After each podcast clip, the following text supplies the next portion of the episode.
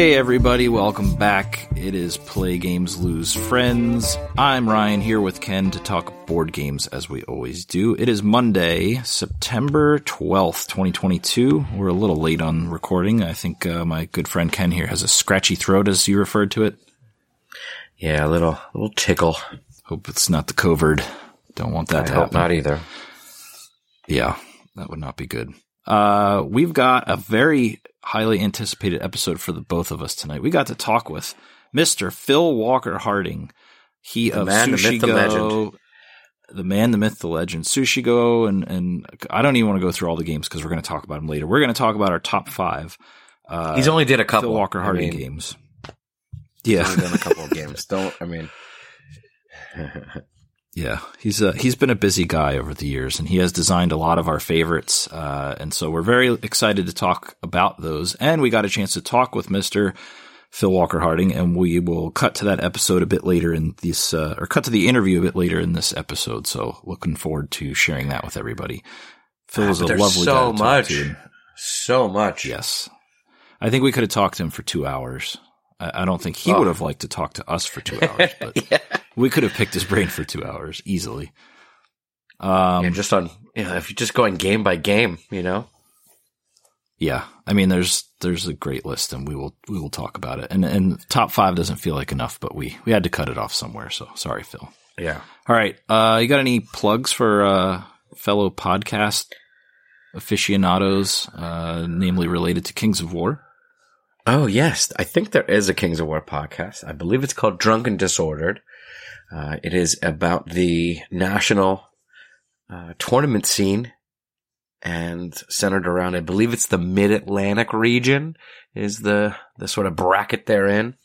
Um, but yeah, they uh, there's an event coming up uh, in November. What is that? Lansford, Lan- Lancaster in Lancaster. One of the lands, Lansfords, Landales. Is, I think is it's it Lancaster, right? Ithaca, Pennsylvania. Yes, Ithaca, Pennsylvania. Uh, perhaps, perhaps, uh, Cape May, Pennsylvania. No, but I think it's Lancaster. Uh, you can, uh, get all that information on the Drunken Disordered Facebook page. Uh, again, if you play Kings of War, which is a tabletop war game, or you're an old school, uh, Warhammer player who's discouraged and hates what they did to the game, uh, I would neat. imagine you should try Kings of War. Um, if, if you still want to do tabletop. Uh, I've converted Ryan over to board games, which is different than tabletop. Um, but I'm not uh, sure which is we worse, still have honestly. um, yeah, I know what's worse. Um, so uh, the um, but yes, their podcast is amazing. It's it's a lot of fun. They're a bunch of great guys. Uh, Drunk and Disordered. Check it out. Agreed. They even gave me a sticker, and it's on my keezer. Thanks, Robbie. All right. We had a contest for Reincarnated, a game we reviewed a couple episodes ago, designed by Taylor Doolittle of Doolittle Gaming. And the contest is finally over. We have a winner. We're going to give a free copy closed. of Reincarnated and want to th- say thanks to everybody who entered. Ken, would you like to announce the winner, please? Yeah. It is Justin D from Idaho. So Congratulations. Justin, congrats. Uh, we will um, get you guys in touch with uh, Taylor, or we'll get the game and ship it out. We'll work out the logistics, and you'll be in good shape. Hopefully, uh, you'll love this game as much as we do, uh, and and obviously as much as uh, Taylor loves it as well. Does he still love it at this point? Oh, we I, we have to talk to him again. I want to hear how that tournament went. I do too. You know, I'm interested. like- we will definitely get him back on here again. But congratulations to the winner. Uh, we'll be in touch. Yes, Justin. Uh, we have your email address, so we will reach out and coordinate everything. Thank you all for participating, and uh, hopefully we'll have another giveaway soon. We'll see. We'll see. You never works. know. We'll see. Perhaps.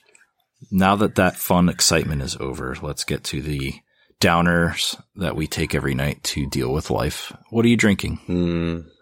I well, it's it's interesting. I, I I know we talked about this a little bit before jumping on.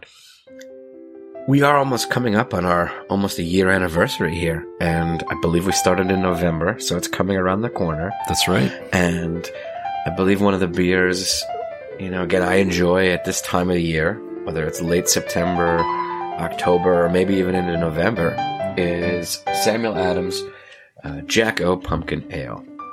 It is a 4.4. Uh, and if you're not aware, and maybe I told this story on the last podcast when I drank this on the last podcast almost a year ago, um, it is uh, from an old, I guess a company, I guess an older company called Travelers, which was uh, was just called Jacko, uh, and they Sam Adams was putting it out, and then as I, think as a private label, but then they killed the brand, and this is the only, I believe, Travelers product that Sam Adams still puts out. So it's Samuel Adams Jacko Pumpkin Ale. It is uh, pumpkin pie in a bottle. You will love it if you like anything pumpkin or pumpkin pie. It's a very light, nice, chip, sipping, relaxing pumpkin. What do you got, Ryan? I can uh, I can take or leave pumpkin beers. I know, like pumpkin was always Yeah. my favorite from Southern Tier, and then some years it's too much flavoring. Like it just it tastes less Marzen and more pumpkin and, and pumpkin pie, and I'm like I don't know. Dogfish is my favorite, and then we had a Neutro one, which we'll talk about in another episode. That was fantastic. As we get closer to Halloween, I'll be drinking plenty of those. Uh, I got a new Sixtel on tap of Jack's Abbey House Lager. Uh, I had Jack's Abbey post shift, which was a dry hop pilsner on tap earlier this year. Figured hey, I'll go back to the well. Jack's Abbey's pretty good stuff. And I had a fifty dollar deposit uh, on my last keg because it was Pizza Boy. For whatever reason, Pizza Boy gives you a better or a, a, larger deposit on the keg, and you get the fifty bucks back. So I got this keg for like fifty dollars, which is a hell of a deal. And it's a pretty good, pretty good lager. It's you know, Is it better than the Pilsner? Good stuff. Uh, uh, no, I think that dry hop pilsner was good. That is a pretty unique taste. Uh, this is more general, just kind of a regular lager. It's solid. It's a solid lager, but nothing fancy. No, uh, accoutrement to the beer. It's just, uh, you know, it's drinking beer is the way I like to call it. So I Is it more? is it Uh, more Yuengling or more Miller Lite? Where does uh, it lean? in somewhere Where in the middle. Mm. Yeah, somewhere in the middle. And it's not uh, Miller Lite water beer, and it's not dark like Yuengling. It's somewhere in between, but it's delicious and it's uh, lower ABV. So everything else I have on tap is over seven percent. So some days I just need to, you know, not do that. But good drinking beer. So that's uh, Jack's Abbey uh, House Lager. Very affordable, very very tasty. All right. Uh, games played. So we have not played a whole lot since last time. Uh, life getting in the way. I, I'm going to go first this time if you don't mind, because my list isn't Okay. terribly long. There's two, uh, two that we'll talk about that we played together. And then I've got two I played separate from you and I think you as well.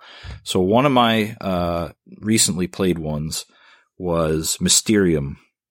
This is, uh, oh God, this probably came out in like 2014, 2015. It's pretty old at this point. It's a cooperative uh, sort of deduction game where one player is a ghost and they can't speak, and they're giving clues to these other players who are uh, psychics, and they basically have to guess who murdered the person that is the ghost. Um, and it's a very popular cooperative game in this house for whatever reason. I don't know why.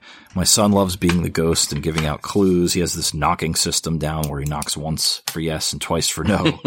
um, and we played it twice in the last week, which is more than we've played any game together in quite some time. So it's a hit right now. For some reason, it came back in, into uh, popularity in here, and, and we've been having fun with it. And we've been playing on easy. I want to kind of crank up the difficulty next time because we've been getting through the uh, the clues and stuff pretty quickly and solving the mystery every time we played. So Mysterium, uh, it's fun. It's just a fun game, and you can play it up to seven players. I would love to try it seven players. It's probably so much harder to guess when you have all those people throwing their opinions in.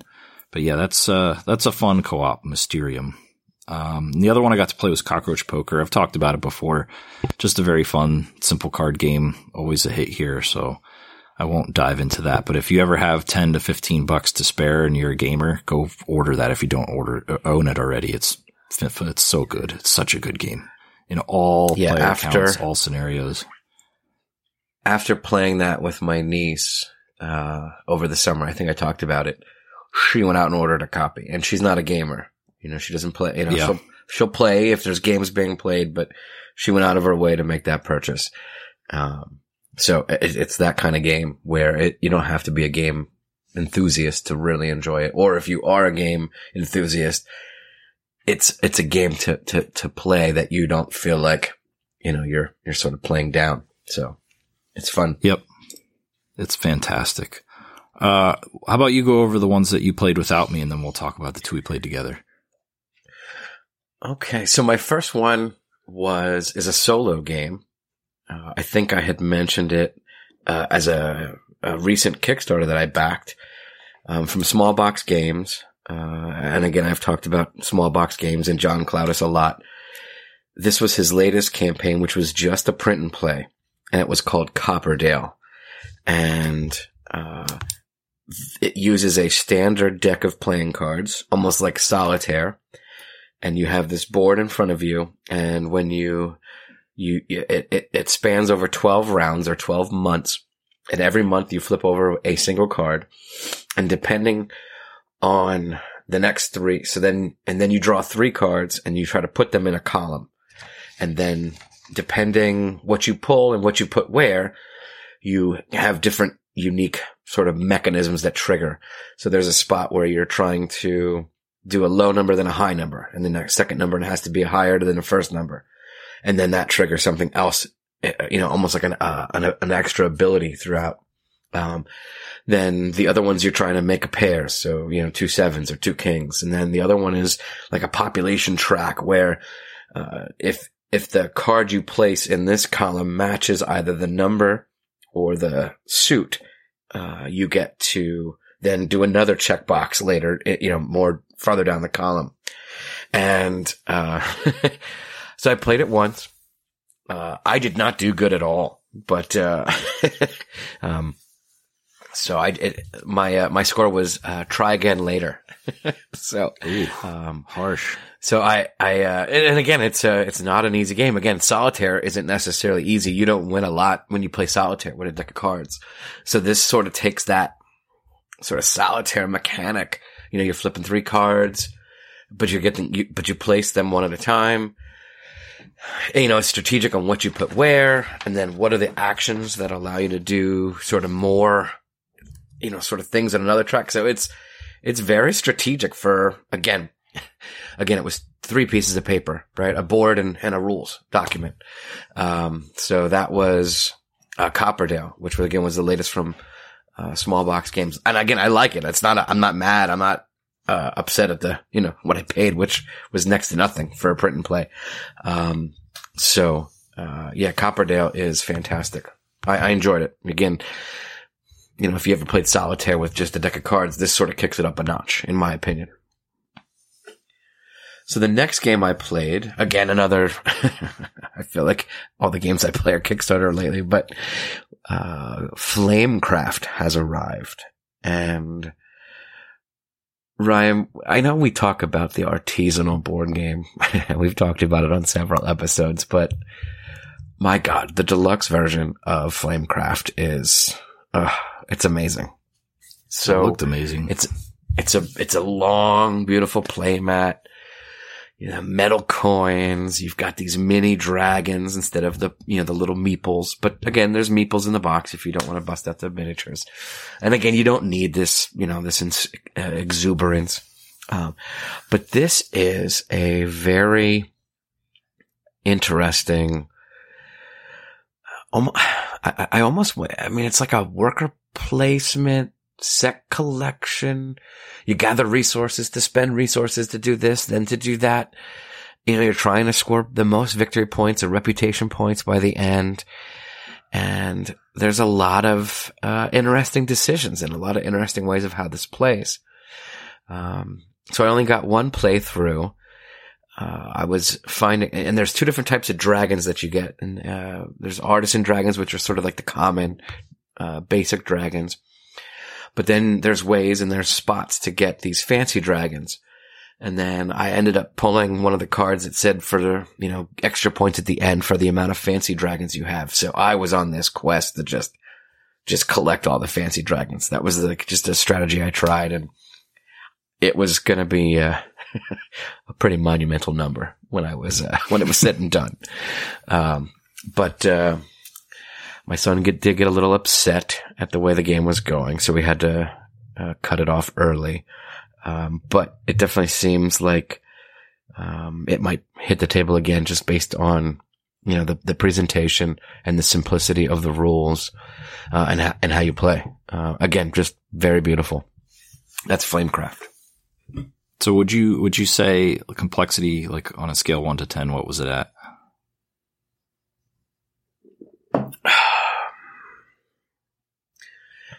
I, I think Meadow is more complex, actually, in a way. Really? Um, yeah, it's it's simple.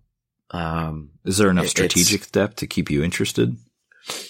yeah, because I think you have the elements of of like what, uh, like so there's these scoring mechanisms like they're they're called enchantments, and you enchant these little shops. So, um, if you go to a shop, you can do set amount of actions, uh, but like from a gathering perspective, or you can enchant. So if you enchant, you're spending resources, then you can trigger all the dragons that are there. So you're trying to set yourself up for future turns where you're trying to fill certain shops with certain dragons so that you can spend the resources to trigger the, to get the reputation points to then get the abilities to almost replenish your supply so that you can keep that engine moving, uh, and, and sort of rinse and repeat. Um, it, um, but, but again, it's simple mechanically. It's, it's move a pawn, play a card, maybe do actions. It's up to you if you want to or don't. Or move to a location, you know, cast an enchantment on the spell, trigger the dragons, or trigger the shop, you know, or in addition. So it, it again, it's, it, it's simple mechanics, um, with a beautiful presentation. Cool. But Yeah, yes, I, I mean- think there's enough strategic depth. It's, uh, I, I think it's an entry game, you know, type. Okay. Uh, you know, Meadow, I think has more choices around the strategics of not only like where you're going to place in the campfire, how you're going to put out your tableau, how are you going to, um, you know, uh, draft cards from the Meadow. Um, this is, you know, more of like you have three cards. What are you going to do with them? You know, try to gather resources. Again, it's a little bit more simplistic, but but it doesn't make it not fun. You know. Yeah.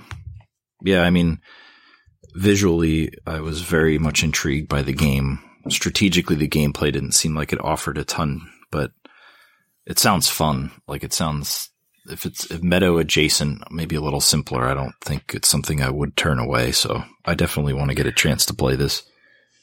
Well, if you think about it, like us as sort of hardcore game competitive monsters that we are, Yes. um, we will take this simple, nice, easy to play game and, and make it, uh, you know, a cutthroat, nasty thing, which is uh, not a bad thing. I'm not saying that like as a negative thing, right? But when we play with families or we play with loved ones, you know, we were just gonna, you know, take our time, go through the motions, you know, and play the game.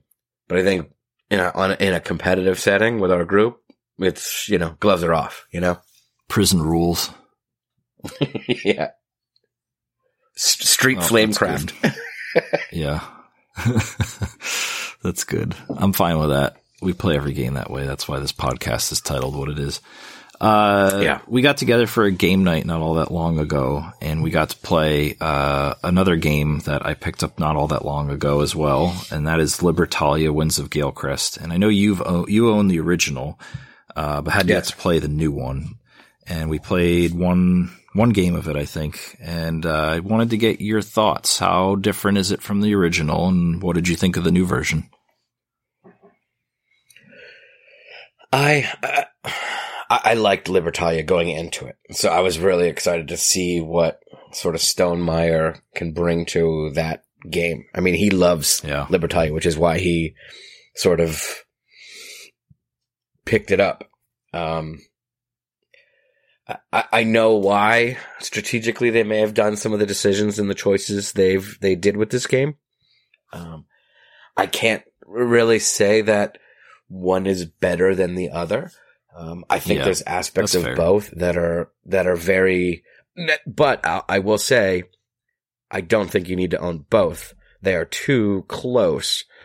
Um, whereas if you own the new, if you own the original Libertalia, you do not need to buy the new one. And if you don't own the old Libertalia, don't trek down a hundred dollar, two hundred dollar out of print copy. Go get the Stonemaier yeah. one. You're not going to be disappointed, right?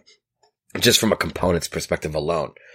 Um, because uh, the original is like cardboard and cards, right? This one is nice little chunky, uh, treasure tiles, uh, new art, which again, I know there's people that hate it and like it. I, I again, being, uh, you know, Mr. Anthropomorphic. I loved it. I thought it was cool. um, I, I liked the animal pirate theme. Um, the chunky tiles were cool. And again, the, the variability that, that, that, that Stonemaier put in Libertalia this next go round uh, definitely has more than the original. I think from a yeah. replayability yeah, standpoint. Sure um, between the, the, what the, what the little treasure tokens do versus the amount of pirates. I think it's definitely more pirates than and the, the original. Double sided board. All the defaults yeah, that I mean, there. Plus you can override them with the cards or the token or yeah, cardboard tokens. Yeah. Yeah. So I, I agree. So he you. definitely added replayability, but as far as the core game, I, I, I, love them both. They were both great. I mean, it's Libertalia and Libertalia is great and fun. Um, so I can't really say one's better than the other.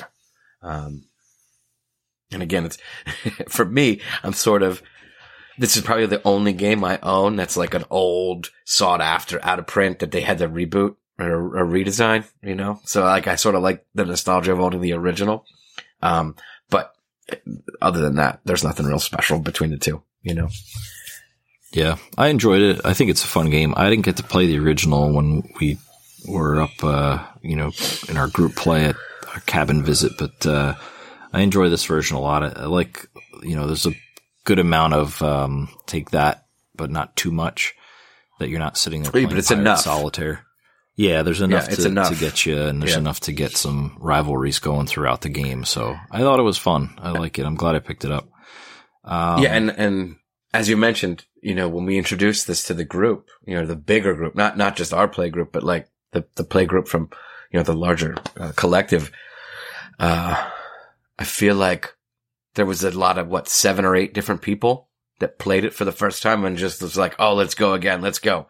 And people loved it. Yep. Um, I think even one of our friends was like trying to find an original, one of the out of the print copies. And maybe they did pick it up, but cause they're like us, you know, as far as the, if you want something, you will have it kind of thing. But, uh, but yeah, it was a big hit with our group. Um, just to, again, there was enough take that that you could, you know, drink a beer, bust some stones, laugh, have some fun, you know, and, and just have a good time with it. Yeah, agreed. And the other game we got to play together, which we had played two times now, and I'm sure there are many more in our future. Uh, and we did this admittedly for a little bit of research for this episode too. You've owned yes. Imhotep for a very long time and never played it. Is that correct? Yeah, actually, I think it was a. It, I, I haven't owned it for a while. It was a new purchase. Oh, okay. Um, when I was going through uh, Phil's catalog, uh, it was one of those that I've always wanted to pick up and just never pulled the trigger on it for whatever reason. And uh, I, I went out of my way to add it this time, and I was just like, I'm gonna get this game. Um, so yeah, so this Boy, is a recent purchase, but it, but it, yeah, but it's an older game, but um, but yes, it is a fabulous game. We will talk more about Imhotep in a little while when we go over our top five Phil Walker Harding games. But before we do that, we are going to chat with Phil. He was gracious enough to grant us some time, about, you know, a little over a half hour to talk about games, talk about design, talk about process, a lot of the things we like to ask creators about on this show.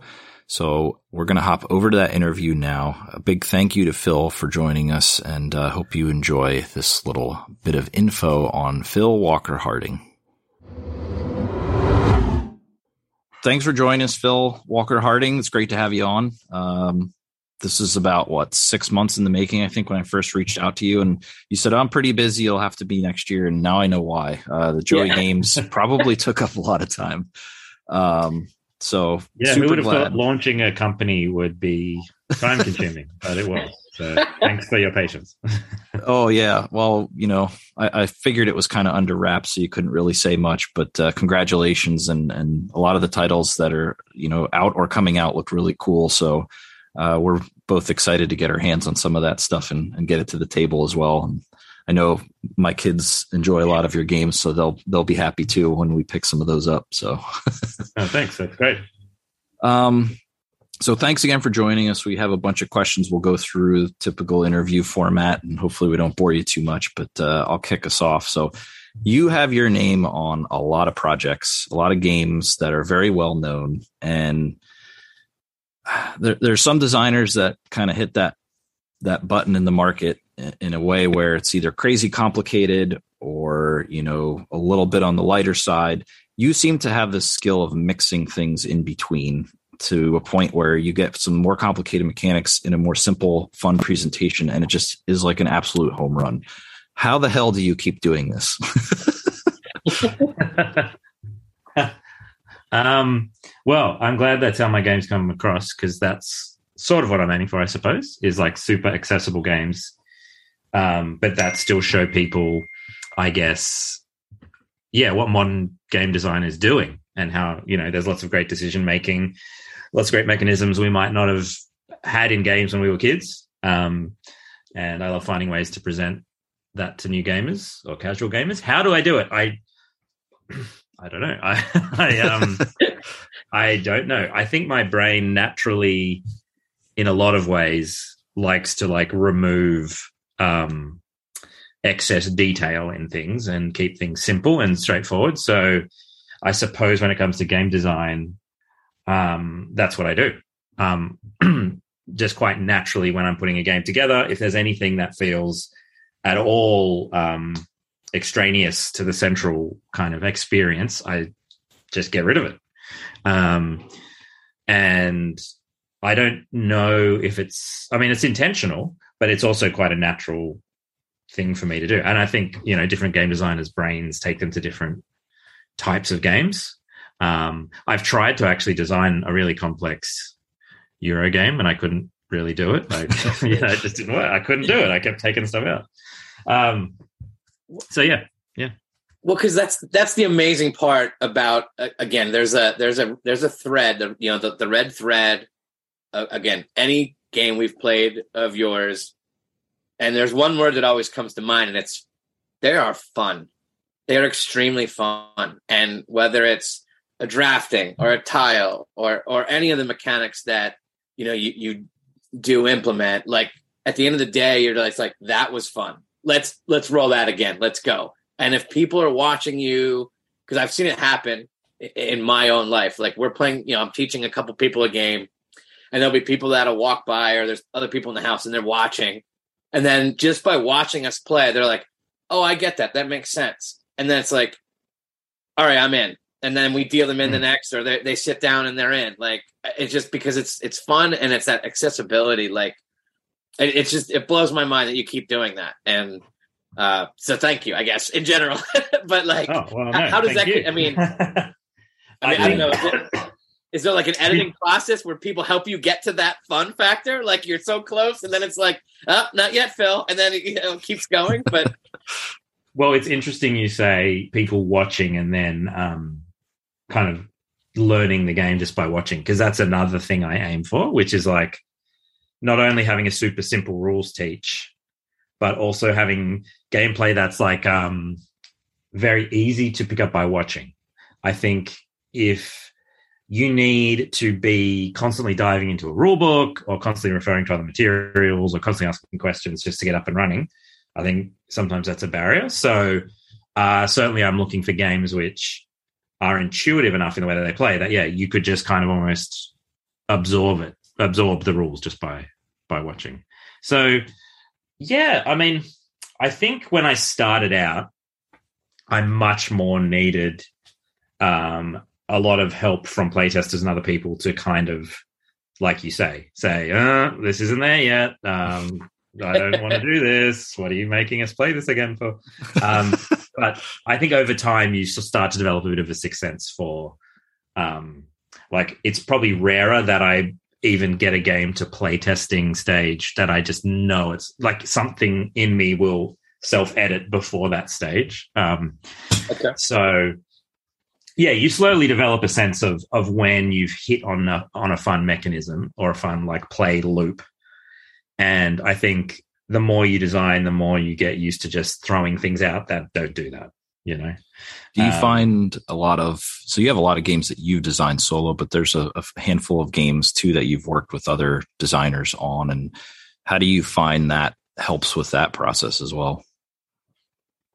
Yeah, it's interesting. All my collaborations have been sort of slightly different processes, I suppose.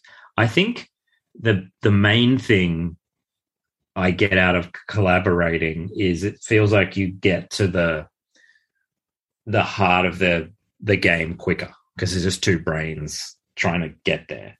Yep. And yeah, it, obviously you've also got double the playtesting um, options because you've got two people with playtesting groups play uh, testing the game. Um, but it's no guarantee either. Like, you know, you still need to be able to, whether it's one or two or three of you, you need to be able to be honest if, especially if something's just not working or clicking, because, you know, sometimes you, you get, you have a game that's good, that's fine, the, the feedback's okay. And you think, well, this could, this could fly. Um, and it's just, I think about taking those almost games and either you know putting them back on the shelf for a while or doing that extra hard last 5% to, to turn them into really fun games so i think the longer you design the more your kind of standards get honed in that area i would Yep. say Hmm. That kind of ties into another question we had, which you know, how many prototypes do you have on your shelf that you've messed with and just haven't seen the light of day yet? oh well um i can look over uh, I right see it. me, I have so I have a, a shelf down here of things that have been put on the shelf, and it's currently I'd say about twenty five. Okay. Wow. Um, so so there there that's everything from really old things that I aren't re- I'm not ready to just throw in the bin to things which are like you know only 20% done and they're sitting Yep. there waiting for for more opportunity um yeah it's tough but you never know when one of those ideas will um you you may not ever finish that that game specifically but maybe there's something in that game that becomes a solution to another design problem you're working on and that that's what i find happens more often than um uh, an old design magically getting finished is more that some element of the old design you can plug in somewhere else. Uh, Yeah. That's that's more what I find happens for me. So that's why I kind of try and keep them around for a while. Now, is that similar to like, for example, like, um, and again, this might not have all worked out, but again, from a from a retail and a, and a, a playing perspective, like silver and gold came out before Super Mega Lucky Box, right?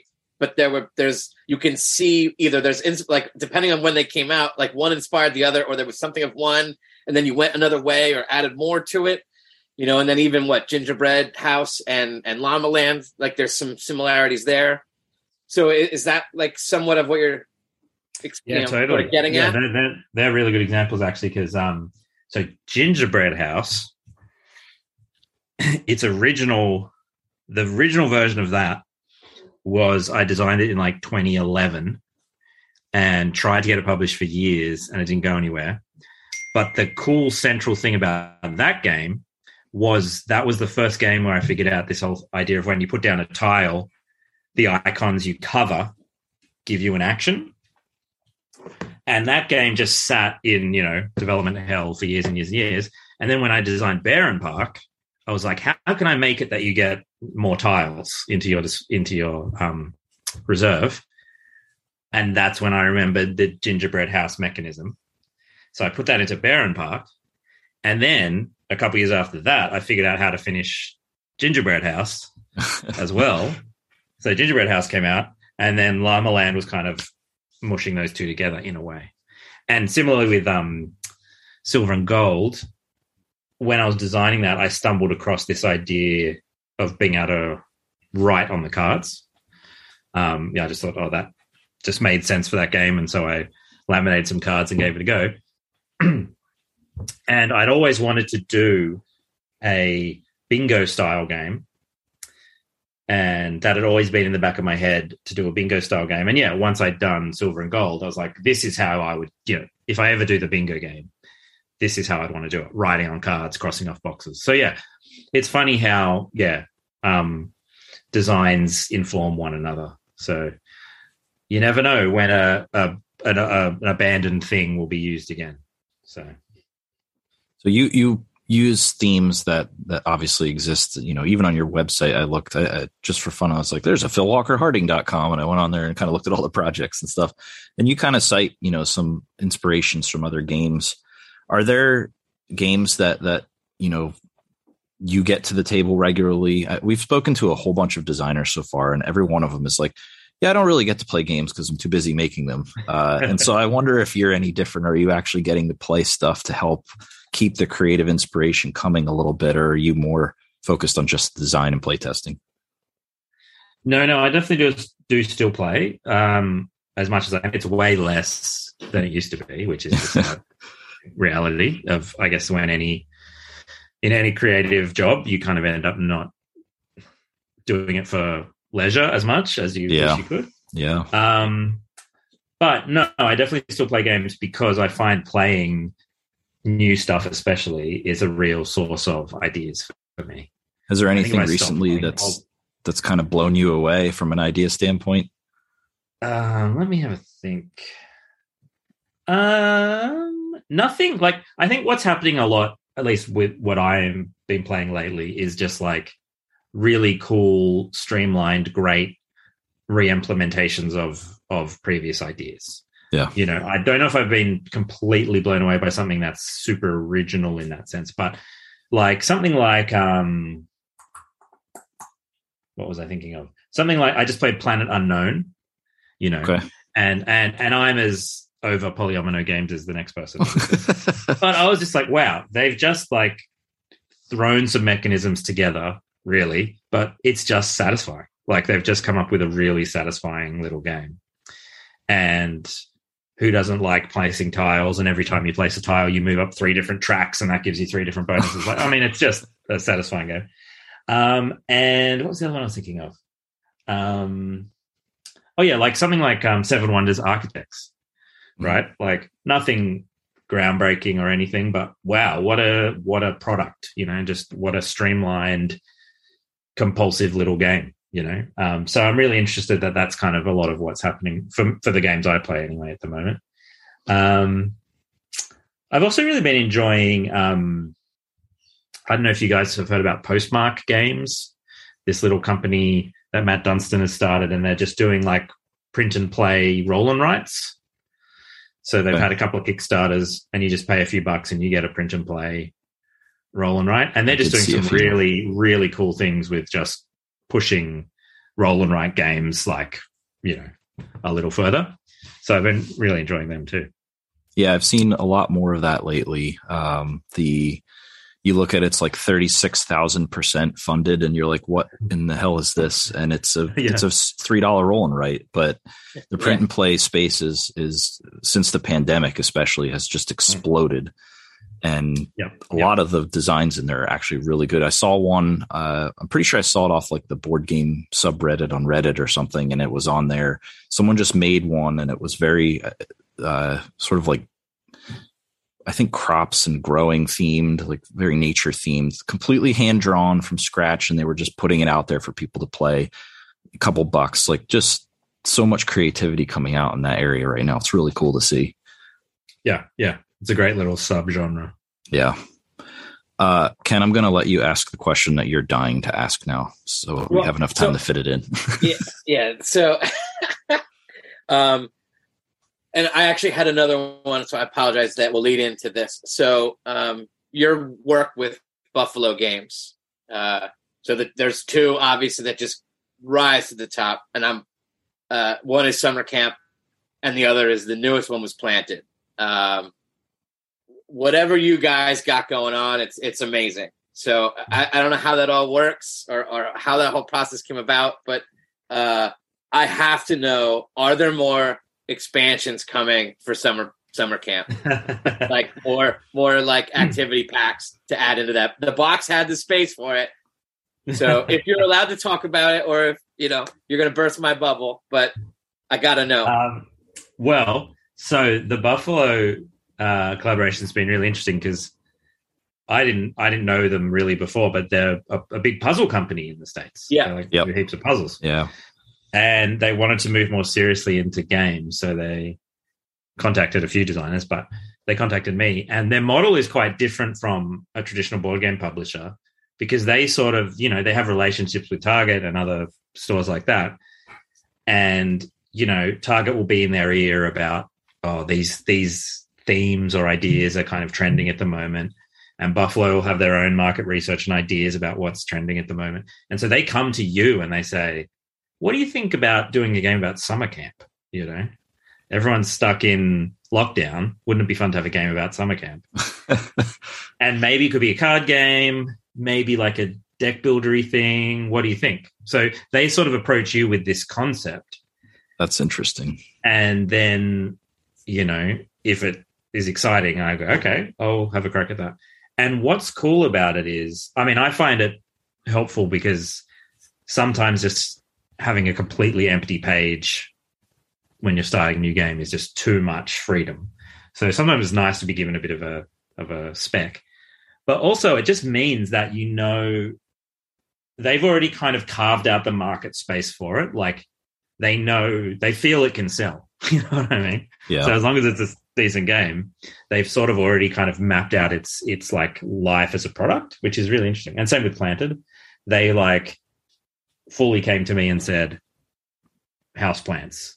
That It's- theme is huge right now. It's trending. We got to do Yeah, something. there's do so many plants." nature games coming out in the last year. Oh yeah, for sure. Anyway, so but going back to summer camp, so um nothing is planned, but we have spoken about it, Okay. and I have heaps of ideas for what those other packs would be. Um, but nothing is planned. And I think it's mostly because um, an expansion is a bit of a slightly more niche product to put into kind of a target Yeah. kind of space. Like it, you know, it might work, but I don't think it's the obvious next step. Well, if Target can put a whole section of Cards Against Humanity packs, they can put little packs. Like, I'm sorry, Good like. Yeah, we should just Like- call it, you know, the the orange expansion or Yeah. something. yeah. Put it in black box. because because everyone. Uh, so I. Uh, so again, just a little bit more on summer camp. I apologize, but I know.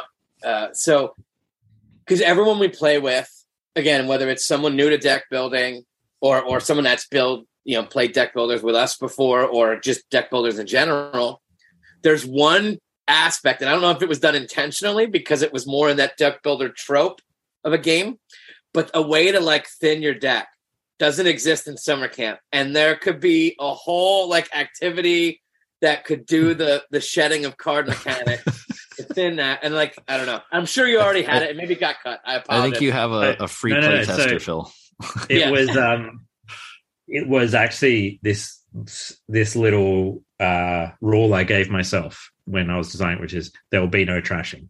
okay, And the reason is because like, you know, who doesn't like doing a chapel strategy in Dominion? It's pretty fun. Yeah. but I was just like, I actually think for new players, the ability to thin your deck actually is a re- really makes the game more complex for a new player without you realizing it because Absolutely. it makes 100%. you have to like evaluate not only each individual card in your deck but the overall size of your deck so card val- like cards in your deck now their value changes based on the size of your deck um, and in dominion that's like this really cool thinky aspect of like well uh, you know a copper in a deck of 50 cards is very different to a copper in a deck of 12 cards um, and i just like i just want to avoid that you know and so I put in heaps more cards that are about cycling through your deck, you know.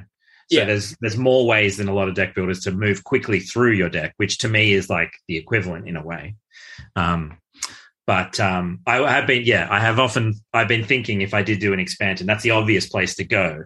But would I want to stay true to that original idea, or is an expansion the perfect place to kind of try new stuff? So The first time I played that game, I got destroyed because I'm so used to that mechanic being in every deck builder, and I realized that you know Ken's like you can't do that in this game. I'm like, "Ah." yeah, I just got so you know it's it's in so many of them. So yeah, um, but that, that's what made summer camp stand out to me too right like was again it, it avoided one of the tropes of a deck builder right like and and i think and it is more accessible as a result. I would agree with that. Yeah, like you know there's there's almost no age issue right it's little kids it's older folks it's you know and, it, and it's gamers and non-gamers they, i mean everyone that i that we play summer camp with just like loves it i mean it's just a brilliant game so um yeah so all right That's- so yeah, really good to hear. I can We may say if we do do an expansion, the theme I've sort of picked is it would be like um, it would be like set at night, so it would be like ooh, night game, s'mores. campfire, Yeah. um, and it would be all around, yeah, just playing up that aspect of of being out in the outdoors at nighttime. And so, yeah, there's some obvious mechanisms that spring to mind from that. But yeah, Yep. as I said, no plans unfortunately at this point. But all right so i'll have to somehow track down buffalo executives and let them know yeah, like yeah, let them know. all right Well, fair and. Target no. for that matter. yeah i mean i'm in target all the time i just gotta start yelling at people in the aisles like they can do anything right I guess we're not recording any new episodes for a while if you're going to be busy with this endeavor. So, uh, so we've got a little bit of time left, and we wanted to give you plenty of chance to talk about Joey Games. Um, super exciting stuff. Do you want to just kind of give a high level of how this all started and where you're at with it, and kind of what's coming next for Joey Games? Sure. Yeah. So um, during we had a pretty long lockdown here in 2020, and my wife and I uh, were like, okay, we've got all this spare time, um, and we've always talked about wanting to do some project together in the board game space. Um, this is the time. We're never going to have a better opportunity to just start something up than now. Yep. Um, so we kind of were thinking it through, and um, yeah, basically we kind of um, I, it just sort of came together that we had this idea for what an Australian kids game publisher could be, and we both were just really excited by it because yeah, there aren't many. There's a few small publishers here in Australia, but not many, and um, we just kind of were captured by. We love Haba as a company, the German kids game company, and we're just like, wouldn't it be cool if there was sort of a Haba but with Australian themes? And uh, one of the reasons we're really interested in Australian themes is because I think a lot of Australians have a bit of a weird, problematic association with their own culture. Um, because most of the cultural cliches we have about Australia and being Australian are pretty, you know, just cliches, just silly cliches. Um, and we, you know, have a pretty terrible, horrific relationship with our history with our indigenous peoples. And I think that's another reason people don't like looking at our culture and our past because of what happened. And we just thought, wouldn't it be cool to try and just healthily forge some games that are just like, hey, these are unashamedly Australian games that celebrate our peoples, our plants, our animals, um, and just do a little bit of like um, trying put trying to put something healthy into the culture here. Um, a lot of countries have like their own little folk games that they play that kind of go back generations that everyone passes down, and we don't really have anything like that. So I think our kind of mission was to to think about ways we could do something just like in that space. And anyway, so we used lockdown to kind of do all the business startup stuff and get everything running. And um, we ran a Kickstarter earlier this year for our first three games. So we're going to launch with three titles. And we're not going to like we're not going to start super huge. We're going to start small and just see how things go, and focus on distribution here in Australia first. Uh, I mean, you'll be able to get them elsewhere, but we won't kind of do a major retail push internationally yet. And we just want to kind of see how it goes and and um, see how people respond to the games. And uh, yeah, it's just been an exciting new thing to try. Um, we're also really passionate about running a sustainable business, so um, setting up a company to to kind of be environmentally conscious and ethical takes a lot longer. we just go yeah. so that's been a lot of our kind of learnings as well is just how to how to run a company and and produce board games in a way that doesn't um, just completely trash the planet. So, do you have like um, some specific cultural influences that that you've kind of used for some of the games? Maybe talk a little bit about what you know some of those reflected in the titles look like. Yeah. So to start with, we thought like the thing we most wanted to do is just sort of celebrate our plants and animals. Um, that's something everyone can quite easily get behind. Get behind. Uh, yeah. So, you know, one of our games is called Busy Beaks, and it's about Australian bird life because we have all sorts of amazing native birds. Um, and then another one of our games is called Scribbly Gum, and it's about scribbly gum trees. Love that which, name. which have, um, I mean, look, a tree that has scribbles carved into it by baby moths is just asking to be a roll and write. so it's a game that explores, yeah, these this really cool type of tree we have here, and yeah, both those games we're giving um, sort of some of the profits to conservation groups in those areas as well. So it's just uh, us dipping our toe in, like, hey, there's some cool things about Australia that we can celebrate and enjoy and learn to kind of care for a bit more. So, again, just in, in talking more about you know sort of Joey Games, is is this your whole focus, or are you still you know working with other publishers, or is it all Joey Games now moving forward? Um, well, it's taking up a lot of my time. Um, but no, it is not um, my whole focus because okay. it has a very specific type of game that we're going to produce. So, sort of six to eight year olds is our real kind of target audience. Um, and, you know, certain style of gameplay as well. So, when I design games that kind of naturally are that, there's probably a good chance I will develop them with Joey in mind. Um, but there's a whole lot of other types of games as well. And um, we're not going to kind of put out too many games through Joey. Certainly not, you know, a few a year or anything like that. So yeah, I'll still be working with other publishers. Um, and particularly when it's a different genre or style of game, I'll certainly be working with other publishers still. But I wouldn't be surprised if my input slows down a little bit. My output, sorry, slows down a little bit just because I'm, you know, trying to run a company as well now. So yeah. Yeah, who who'd have thought? is, is Kickstarter going to be the primary delivery device for for most of those games, or are you guys going to try to go into like a retail space in Australia and maybe you know surrounding countries? Yeah, so probably not. So we're definitely um, like doing a Kickstarter first up was a great way to kind of gather support and gauge support as well. Yeah, but um, at this stage, we'd really love to like build retail relationships and and and go that way for future releases. Um, that's sort of our plan at this point. And I would imagine that's a that's a tough one with two people.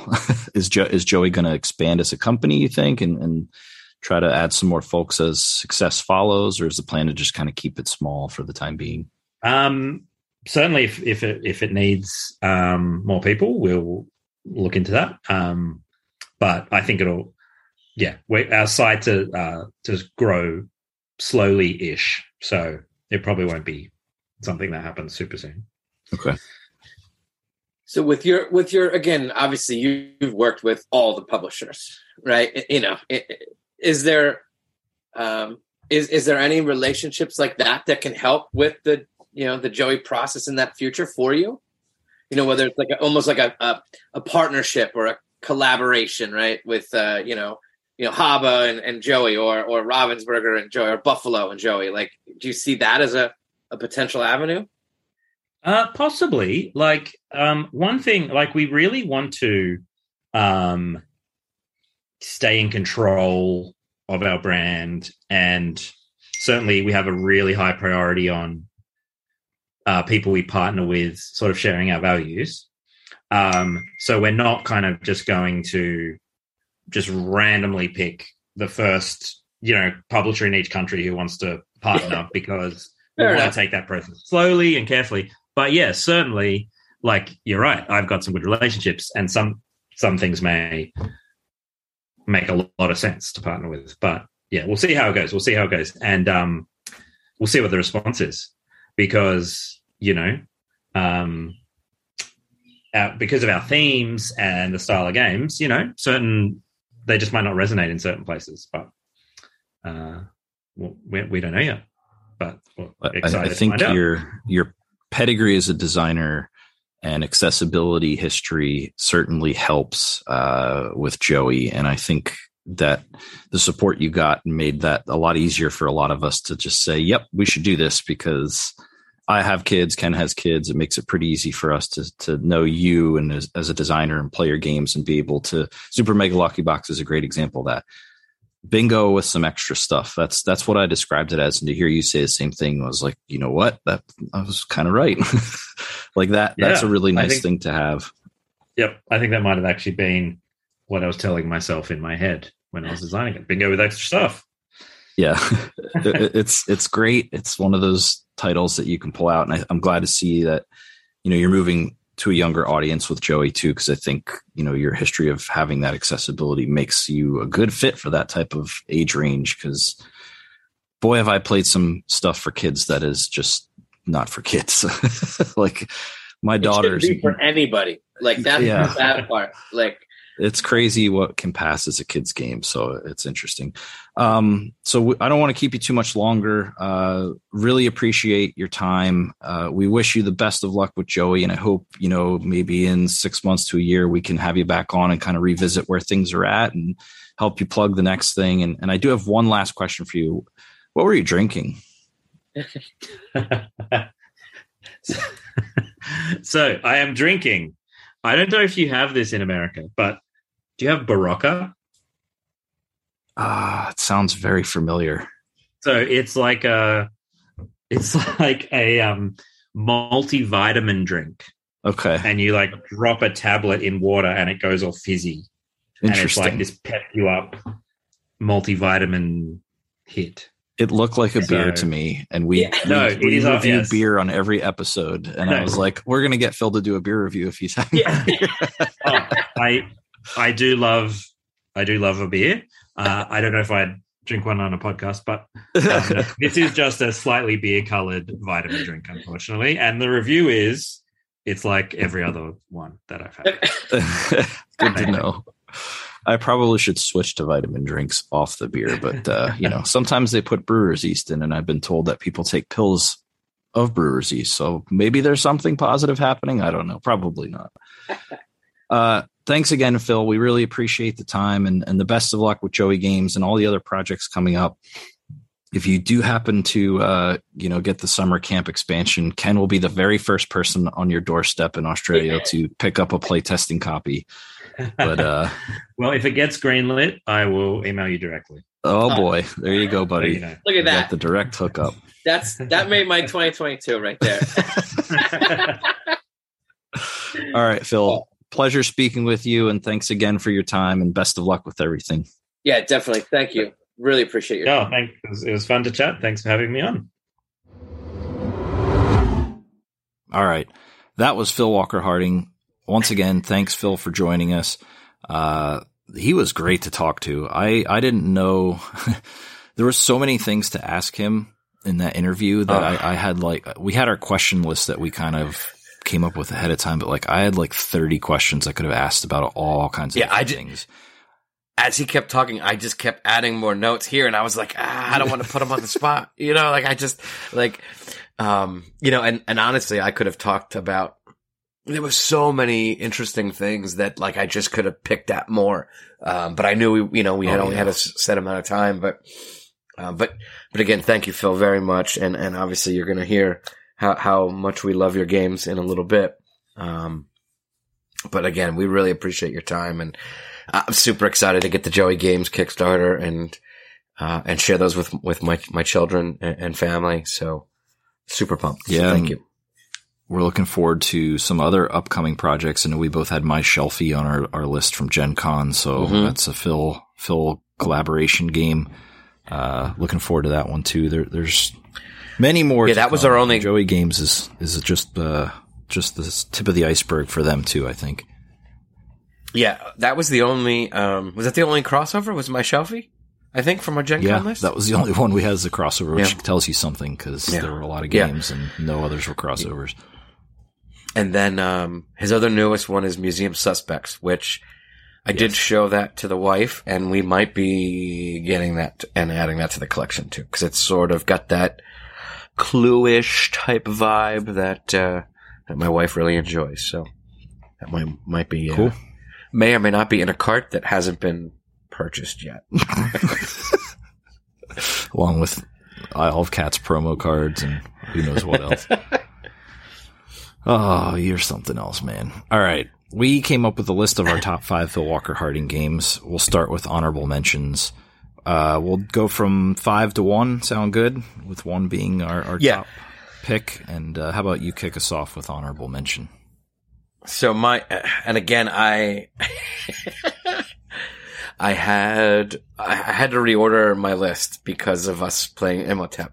Spoiler alert. so Imhotep was going to be my honorable mention, so I had to make a switch.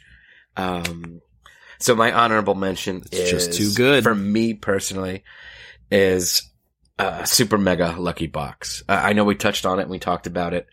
I don't own Super Mega Lucky Box. That's part of your portion of Phil's collection that we collectively own.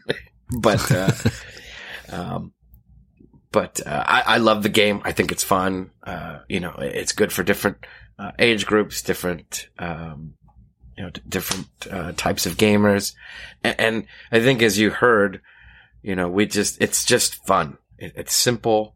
It, it's fun. You know, and and again, if you see people playing it, you can just stand there and be like, "Oh, I get that. That makes sense." Which I think Yep. we'll talk about here shortly. So, what's your honorable mention, Ryan? Uh, my honorable mention is probably your number one. That's Summer Camp. Um, I like the game as a deck builder. I admittedly, and I even brought this up when we talked to Phil, like that game just doesn't equate or compute for me because you can't remove cards from your deck. And I've never played deck builders where you can't do that.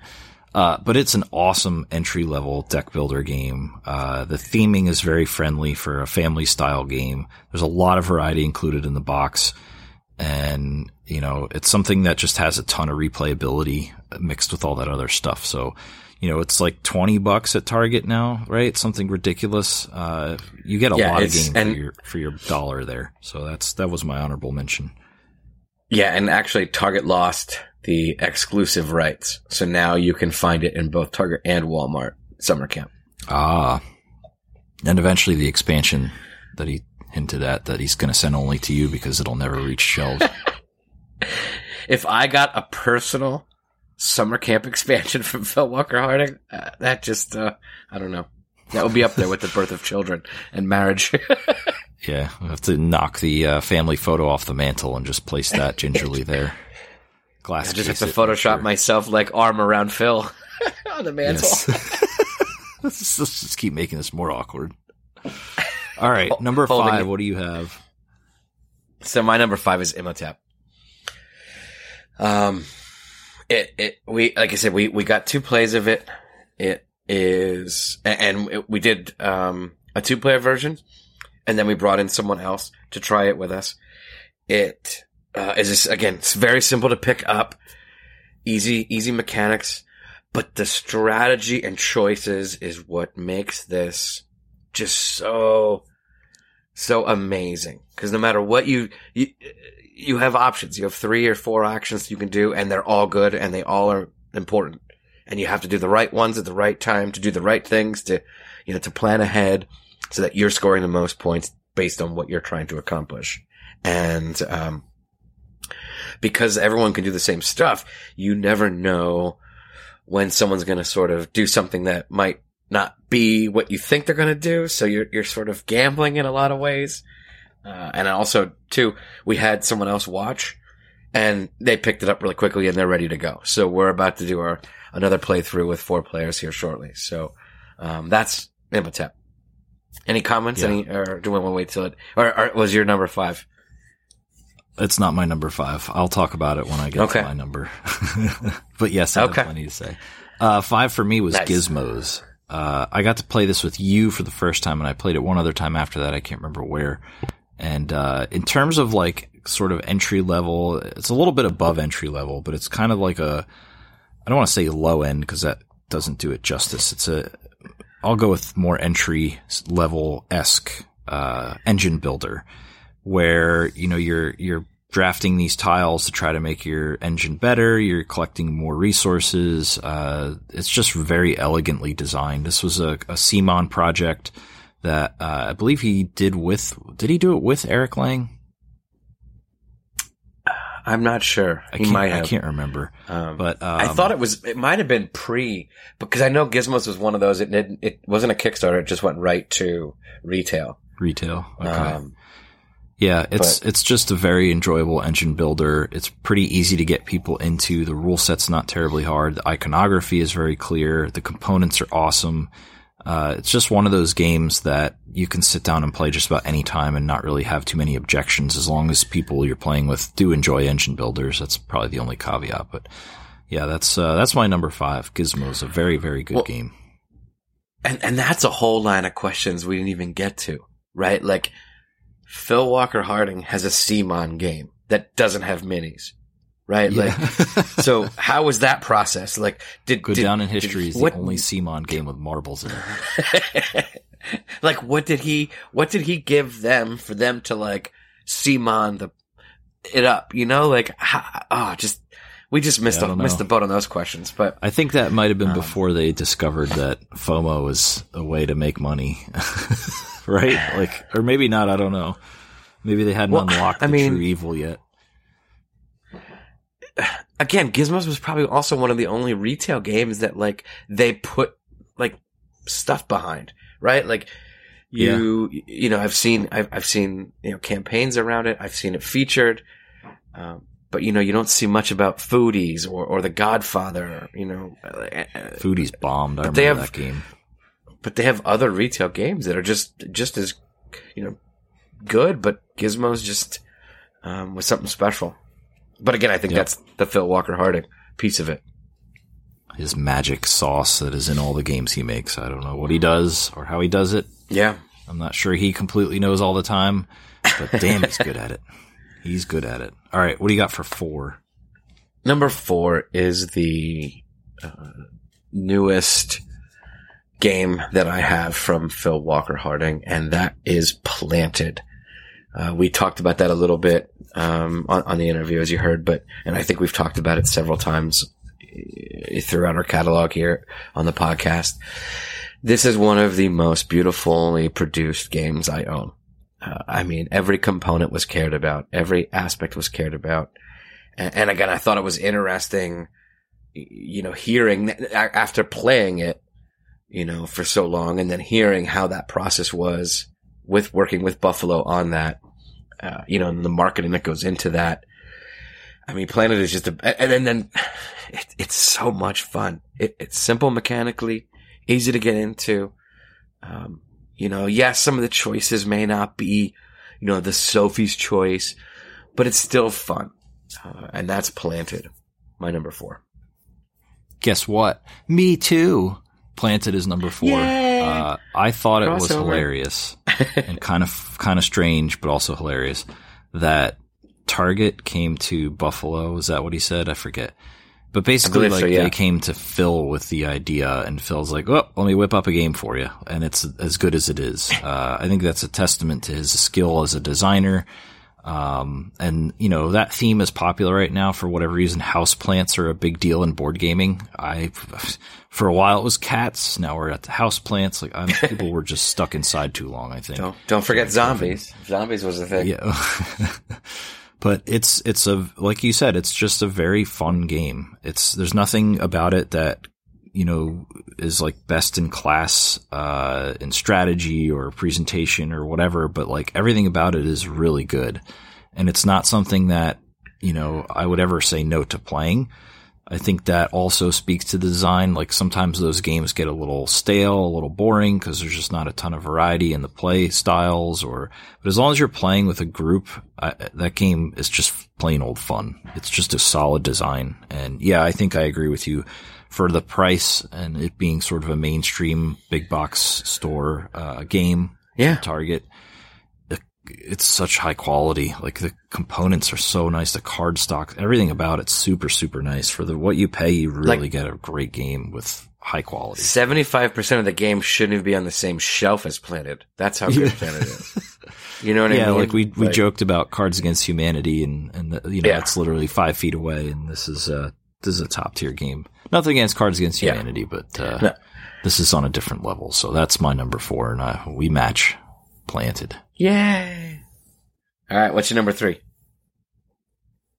The my number three was your honorable mention. That's Super Mega Lucky Box. Uh, I like roll and rights, um, but they can tend to be a little, let's say, difficult for people to get into. I have a couple like Long Shot, which has some rules overhead, and um, there's some others.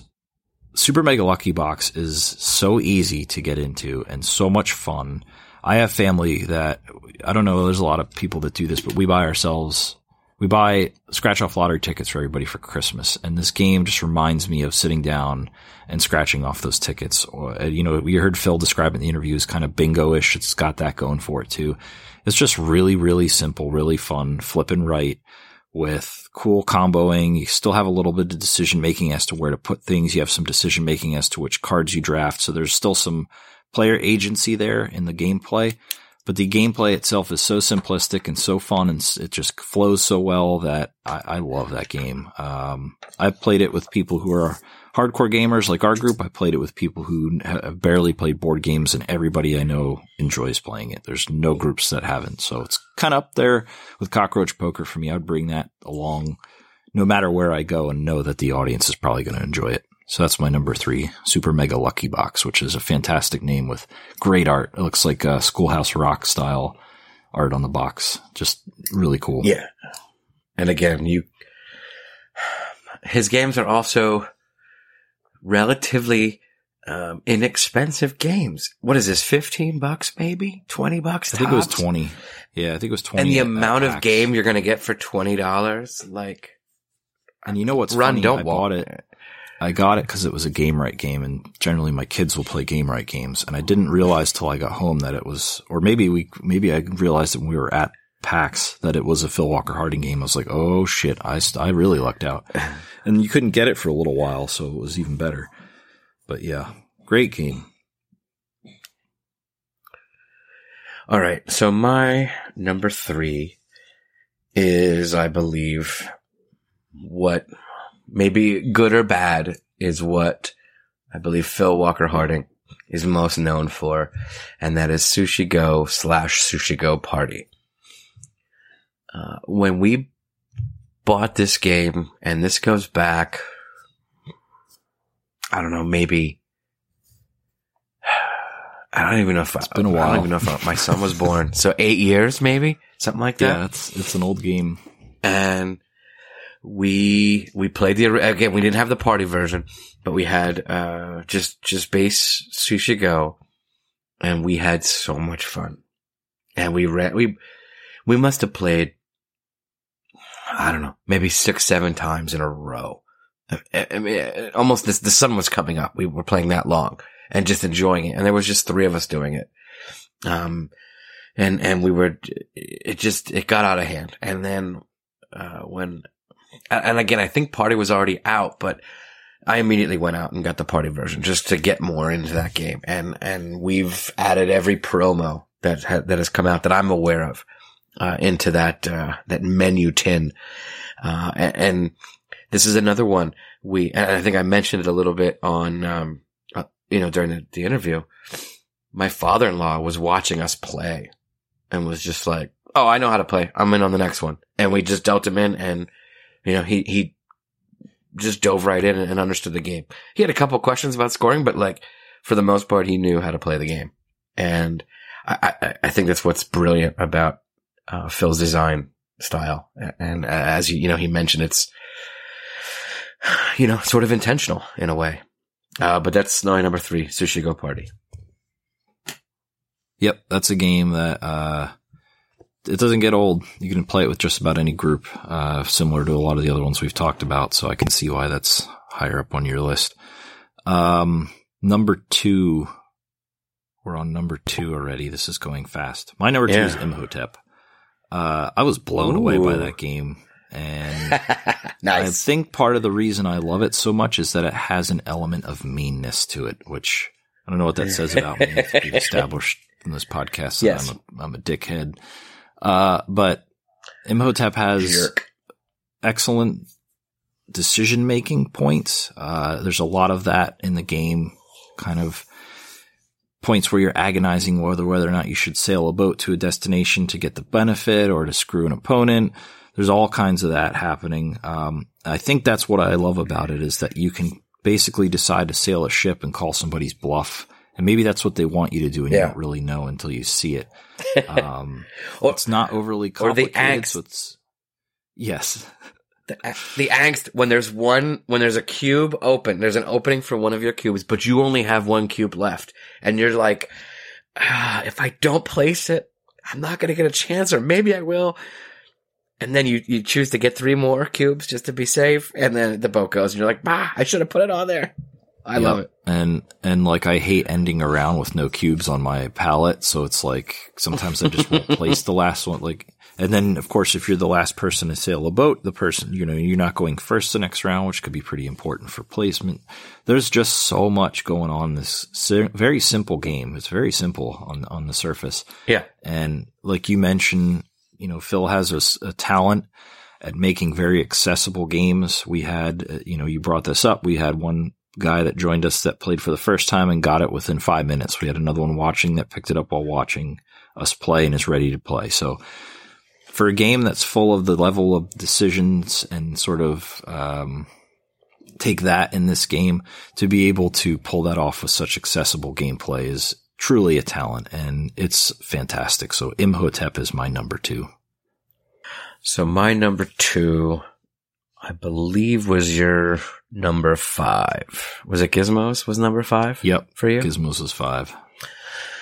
So, uh, Gizmos for me, um, was an instant buy. Uh, as soon as I saw his name was attached, it was a CMON product. This was during my addicted to CMON days where they could do no wrong in my eyes. And I purchased anything sight unseen. Now, the fact that this had Phil's name attached to it, you know, again, I just went so hard and in the sushi go party world this was like i think this was my next game from him in in in my collection was gizmos. And then i was like i gotta seek out more. So gizmos also was one that my son started playing with me. I think he was six and he would say dad let's play gizmos you know he would add an extra syllable um, and and I, and and he got it. He grasped the concepts at six. Now, again, he's not big picture thinking about you know the third tier and and and the big scores, but but he understood the concepts of I play. I, I can buy this guy or this this gizmo with a black cue or a black marble and a red marble, or or or three black marbles, and then every time I do, I build a black gizmo I can get to pick from the front or I get to pick from the back or I get to trigger this or I get to, and, and, and watching a little six year old's mind just jump from track to track and have him pick a marble and then do this and then do that. He loved it. And, and anyone we've played it with for years, uh, just, you don't leave gizm, gizmos unhappy. It is a, a beautifully done, uh, and I think we've mentioned it several times. We love en- engine building. Engine building uh, is something that that I, I, when I hear those two words, I, I'm immediately I want to look at that game. I'm going to take a deeper dive. Uh huh. And- Same and- here. And this and this one, I think does engine building.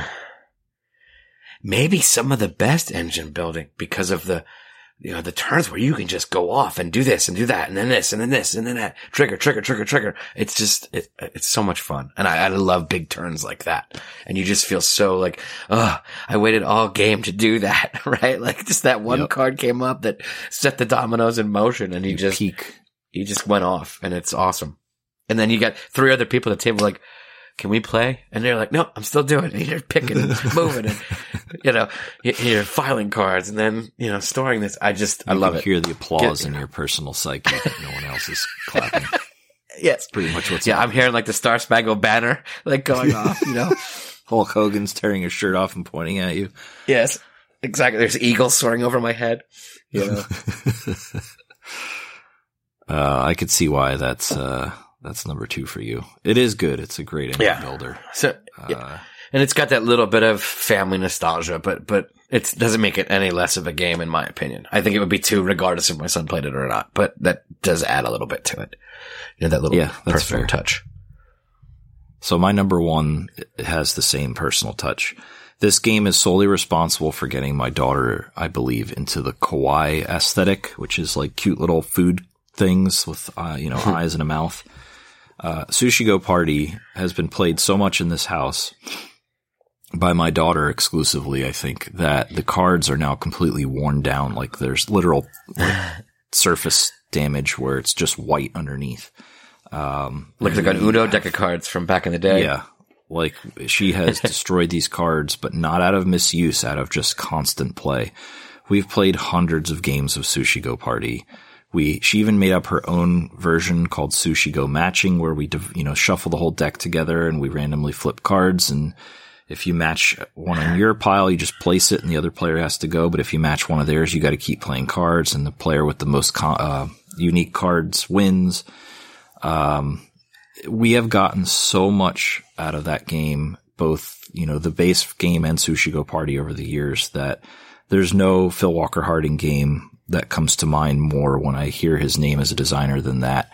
Um, he brought a lot of joy to my, my family with that game and we still play it to this Yeah. day. In fact, this past weekend, I took my daughter to, uh, like this cafe place where they have like boba tea and stuff and she got, you know, a drink and I got a drink and we sat down at a table and we brought Go Nuts for Donuts and Sushi Go Party and we played both of those games and we played Sushi Go twice.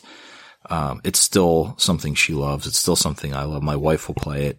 So that game will live on forever. I unfortunately will probably have to get a new copy at some point in time because the one we have is getting so much uh, wear and tear on it that it's starting to go. But um, it's by far and away the number one Phil Walker Harding game for me, just because of the amount it's been played and, and the quality of the game itself. It's the at the end of the day, it's card drafting, which I always enjoy, and it's just a very very fun and simple game to play, and um, maybe not the most complex strategically, but uh, you know.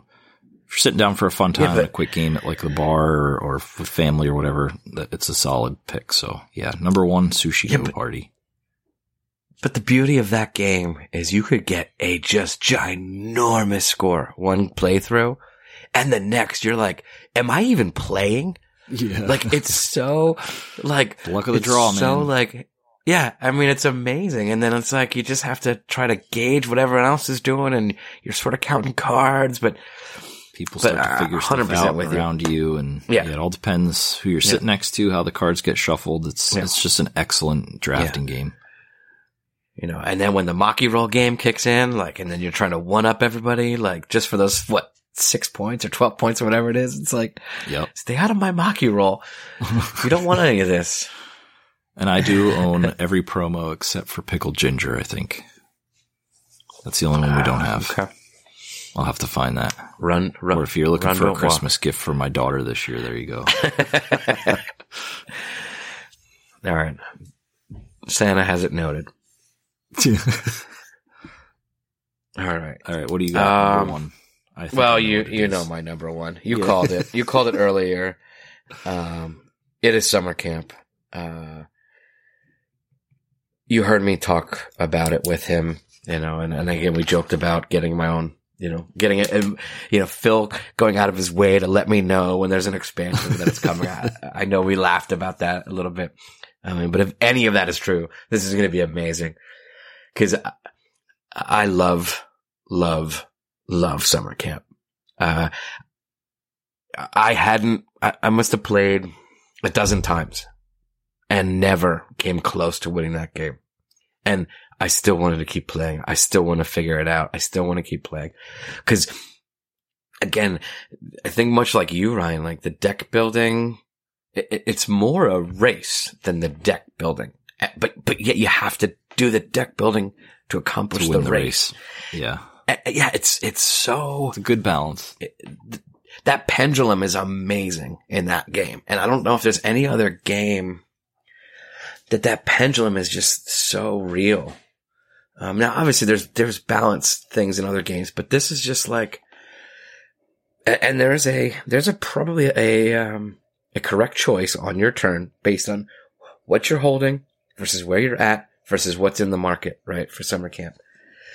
And I'm sure there's something deeper there. But if you get too hung up in one thing or, or you get distracted with something or something seems better than it is and it's not working out for you, you gotta switch and you gotta switch fast or you are going to be left in the dust with this, with this, uh, with the race aspect of this game. Um, and, and, and again, I've seen several strategies sort of work, but not work again, depending on your opponents. And, and I love the, the, the mixing of these, these, these two. Uh, the- the- you know, the race mechanic with a, with a deck builder. Um, I, I would say what deck builders probably and, and sort of a, maybe a close second of, of types of games that I really, really love. Um, you know, right, you know, right behind engine building, right? So it's like, um, and, and this one again, just with the, with the Phil Walker pedigree, it, it, um, it, it was too good and, and I love it. Um, so that's summer camp. And if you don't, yeah, I it, figured you know, I figured that to- would be You have to own it. Yeah, it's Phil is an awesome designer. Uh, just the all the games we mentioned, Yeah. every single one of them is one that you can sit down and, and cozy up to within 15 minutes. Um, and some of them are more in depth strategically, and some aren't. And that is a hard thing to do sometimes on a consistent basis as a designer. And I think uh, you know both you and I can appreciate that with the amount of games that we play and go through and experience to find someone that's got that talent to be able to churn out games of this quality and the level of engagement and accessibility that they have is is just truly something special. So big uh, thank you to Phil and and you know not enough good things to say about him as a person. He was a pleasure to speak with, and certainly his games speak Yeah. for themselves. If you haven't uh, you know, had time to mess around with any of his stuff, please check it out. We didn't even mention stuff like silver and gold and, and cacao, and there's plenty of others that he's Yeah. I mean- that we haven't even gotten to spend time with. So we'll be doing that for sure. Yeah, definitely. I'm gonna this this just again these are just out of the catalog we have played. These are just the, the ones that we'll see constant constant play. You know, these are these are uncullable in, in a board game collection, in my opinion. I would You agree know, with that. And if someone 100%. even even if someone is trying to sell one of these, question that you that that they even know about board games because these are not resellable games. These are permanent staples in collections. especially I would say too, especially if you if you have kids that you want to get into gaming. Um, Phil's got a lot of stuff that Yeah, he's worked on or designed that is just so great for a young gamer to get into. And Joey Games, which we got to talk about a little bit with Phil, is going to be more of the same. So if you're interested in a younger audience and getting them into gaming, um, you know, the stuff that's upcoming from Joey Games looks fantastic for that that approach, and definitely check out their Kickstarters, and hopefully we'll see retail. Yeah, follow him on Instagram, uh, both at his own personal and the Joey Games. Uh, he has his own website. Was it philwalkerharding.com? Joey Games has a website. Yep. Um, y- y- check it out on Kickstarter. You might be able to get a late pledge. They are, um, sort of more family weight style games and, and they're all, and there's three and they're all different. So one might be more in your wheelhouse. Um, but if you're, again, you have a young, a young gamer that you're trying to, you know, sort of get into this hobby or, or this space, or, or you even have sort of some, some older folks, um, where they need a, a, simpler game to get, sink their teeth into. Um, I think these also apply that way as well. Um, yep. Think, so thanks yeah, again. So one is a, yeah, so one is a Go set ahead. collection. One is, one is a, a, uh, a co-op. And then one is a, I think it's a, like a flip and right or a roll and right, which is the one with those, uh, those caterpillar moths in the tree. Um, but the set collection collection one is based on Australian uh, birds, uh, sort of not quite wingspan, but you know uh, they're all birds around uh, that are found in Australia. Uh, and then the co-op is based on, I guess, the cultural foods uh, of the Australian people, um, which is a co-op. So you're playing against, and I think it's a dog who's stealing the treats off the table. So you're trying to match your treats and, and fill each other's boards up. Um, but while there's a dog, I think trying to snatch stuff off the table. Um, so again, simple, cute concepts, but, um, again, they're Phil Walker Harding, so they're going to be fun. Yep.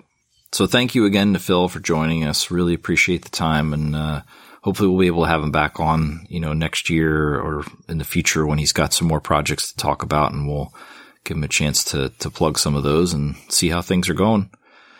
All right. Uh, brings us to backed and bought. I don't have anything because I'm behaving, but I did get uh, pledge managers for my last two of the year.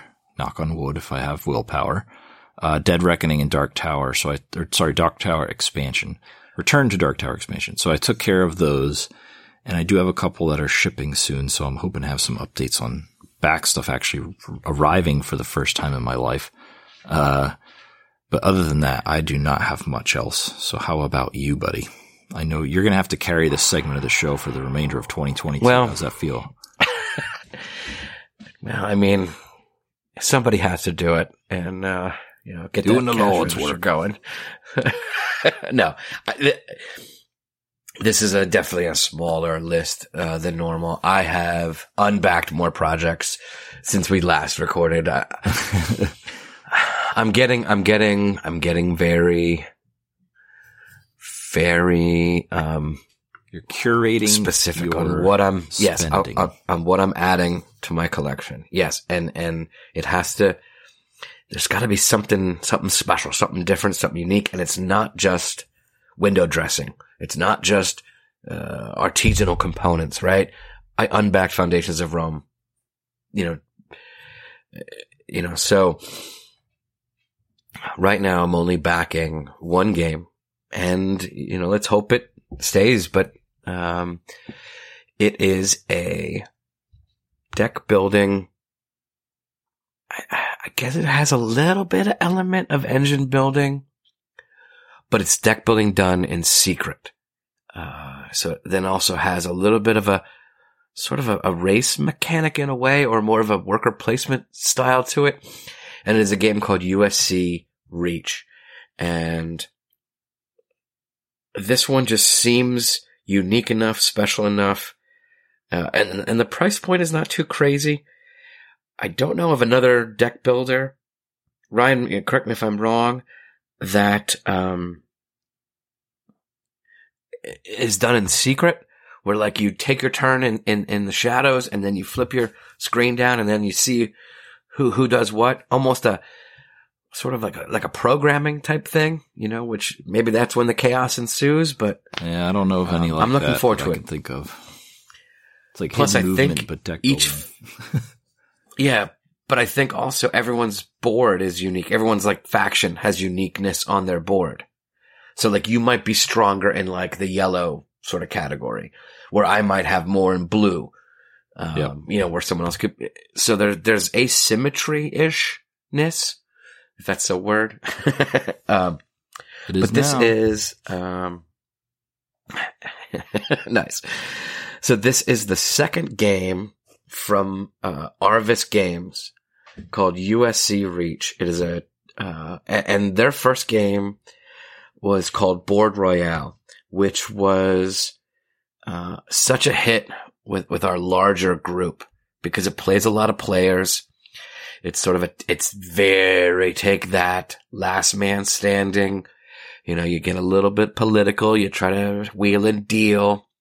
And, and it's almost a, a, last person on the island wins style. So, you know, uh, Hunger Games meets, um, sort of survivor and you're trying to, and your cards are your life total, but yet your cards are also the currency in the game. So you're using, you're spending your cards, which is you losing life to get other cards that you make maybe give you more survivability uh, on this island. Um, and if you didn't form a, a, good faction or you're about to be turned on, um, so I, I like their first game. So that's also what's kind of got me excited about this one. Not only the mechanics of it and the uniqueness of it, but then I like their first game. So what is that? Sophomore year, right? Is that second, the 10th grade, right? Freshman, yep. sophomore. So it looks like their sophomore, uh, projects. That's USC Reach. Um, cool. and I, like I said, I've backed, I've backed, I've unbacked more than, than I'm backing. So, um, and then from a purchase standpoint, uh, I got a new game as a gift, uh, which is, uh, and I, I, think I've mentioned it a couple times. I don't have a lot of co-ops.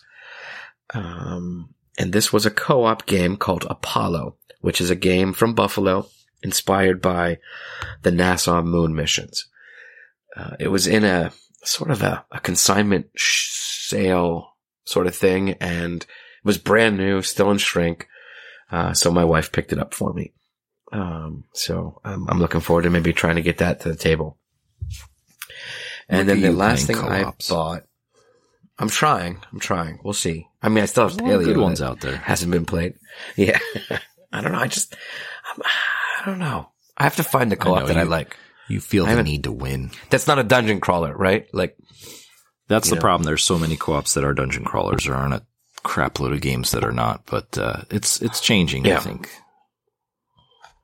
which which is ex- that's what has me excited too about the the one from from Phil and and Joey Games that co-op family game. You know, I don't yeah. have a lot of co-ops. Um, and then the last thing I purchased was, and I think I mentioned it to you, um, the Dice Tower 2021 Kickstarter promos finally hit the Board Game Geek store. And this was a campaign that I think I just backed to get the one King of Tokyo promo. Um, but because I, I, just, I don't know, there was something about spending, and it's not a knock against the Dice Tower, but it's like, if I'm going to spend $60 for 12 promos, that doesn't feel, I don't know, there's, there's more, you get a lot, right? But I don't have a lot of those games. And we're about to talk about it in a few, a future episode. Uh, a lot of games that I really don't like because so there's a lot of promos for those games that I would never purchase.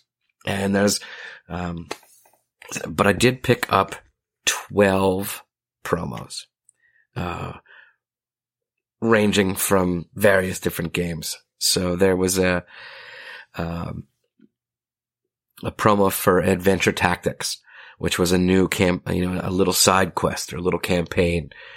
And again, Adventure Tactics was something that my wife and my son and I started um, so I want to get that back to the table. Uh, I got uh, a promo for Almanac. I don't know if I talked about Almanac on the last episode, but Almanac is a Scott Almes game. And this one has, you know, Tom Vasel on one of the quest cards. So it's kind of cool. Uh, I talked about Chiseled, which is a deck construction, not deck building game. And there's a critic promo that I picked up. Creature Comforts is a beautiful game from uh, Kids Table Board. Kids table board game, something like that. Um, and their second game's coming out. So this was a, a cool promo that wasn't in the, in the, in their Kickstarter. Imperial Settlers, Empires in the North was one that my wife and I love that game. So this had, has some new, uh, sort of common areas where if you don't like what's out there, you can go here for a resource. So again, just mixes up a little bit.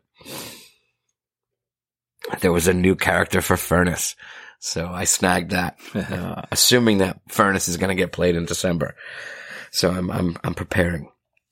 There was, uh, two living shadow, uh, living forest, sorry, living forest characters that just oh, nice. get thrown in. There was an artifact for Lost Ruins of Arnak. There was, uh, I think Tom Vasel as part of the Near and Far universe. So there's like a little little character of Tom Vasel that you can recruit for your team. There was a new monster for Now or Never uh, for Ryan Laukat's game. Uh, Star Realms. I picked up the uh, Merc Captain Garcia. Again, Zee Garcia, part of the Dice Tower. I thought it was kind of cool to have him as part of Star Realms. And then I got an Isle of Cats promo which was uh, one. What are they called? Is it Ashoka? Ashoka cats? Something like However that. you pronounce it. One. Of, so you get a special one of those, which is a different shape, and then um, a different uh, super treasure or rare treasure, I guess it's called in the game. Um, that's unique. So those are my my promos. Well, we will be getting a play of that in next week, so that's uh, that's going to be talked about again. Isle of Cats, and as well as uh, I still the- want to have a conversation about Hansa Teutonica with you at some point. So I hope, Yeah, maybe well, that, maybe that, that might be a whole episode. Yeah, maybe the episode after Yeah. that because uh, I Um, might have another special guest next episode. We'll see. All right. Yeah, Well, that's a good list. yeah. You got plenty of And stuff. did I? uh I know I talked about going to purchase, but did uh did I actually pull the trigger on the Kallax last time we recorded? you you got the Can't first one, but you have since expanded. Yes, I have uh purchased two four by fours. I believe I mentioned that I did the dimensions, uh, and I could fit the the you know four by four. So I have the so I bought two of those, and then I bought an additional two by two, which would go next to the two by four uh, shelf uh, that that makes up the the sort of the left side coming up the steps to the uh, to the game attic. So uh, the two by two is together. The two four by fours have not. I just have not had a chance to sit down and get her done, so to speak. Um, but soon, because I need to reorganize that attic. Uh, I'm looking forward it's, to pictures. It's giving me anxiety that it's all disarrayed. I'm looking forward to pictures to seeing the finished product. It should be nice. you will have a good setup in there. Yeah, that's why I asked you about like the games that you put forward, just making like to making sure there's games behind it. Cause I'm like, I don't know if I could do that. I don't know if I like it. I'm just, is toying like- with it for now. It's just a yeah, all the one game on a shelf. Amazing artwork, and to have it sit Yeah. unenjoyed is a crime against humanity. So, looking at the little you know weasel on the front of Meadow, or you know the purple crystal on Dice Forge, or the cheese with Lederhosen and Cubitos, it's just uh, it's nice to look at them sometimes. So. Yeah, It's definitely, uh, I will see if it stays, but yeah. All right. I think that's going to do it for this episode. So I just want to say thank you to Yeah. everybody who's listening. You could reach us on the interwebs at playgameslosefriends.com. You can hit us up on Instagram at playgameslosefriends. You can check us out on Twitter at PGLF show. You can email us with questions, comments about the show, anything you'd like us to talk about, or you just want to, you know, have some therapy with two board game nerds playgameslosefriends at gmail.com.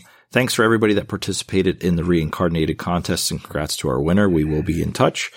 And, uh, if you can, leave a review for us on Spotify, iTunes, uh, Apple Podcasts, Google Podcasts, wherever you get your podcasts. If you leave a good review, it helps get the show out to more people. So please like and subscribe. Ken, any final words? rate, review, subscribe. before we head out Um, for the night. The last thing, the last thing uh, I, I, I- I'll leave you with is do yourself a favor. You just heard Ryan and I talking about beautiful cover arts for uh, for board games. Uh, the Dice Tower just did a top ten or the worst board game covers in the history of board games, and there are some amazing covers. I was shooting Ryan some screenshots from the television. It was that amazing. I couldn't stop. I got about halfway through it. Um, but just the half I got through, I was just like, oh my God, this is amazing. So do yourself a favor. If you want a good laugh at board games and board game covers, uh, check them out on YouTube. The, um, again, it's the worst uh, board game covers of all time or something like that. So, uh, and then, and then do a live, um, sort of scoring and polling and it, and it sort of is a, like a tournament bracket, almost like a sweet 16. So it's pretty amazing on some of these awful, awful, amazing, amazing covers. So yeah, do yourself a favor. You won't regret it. And my parting That's all I got, Ryan. Is, uh, is go pick up some Phil Walker Harding games. You can't go wrong. We gave you some tonight.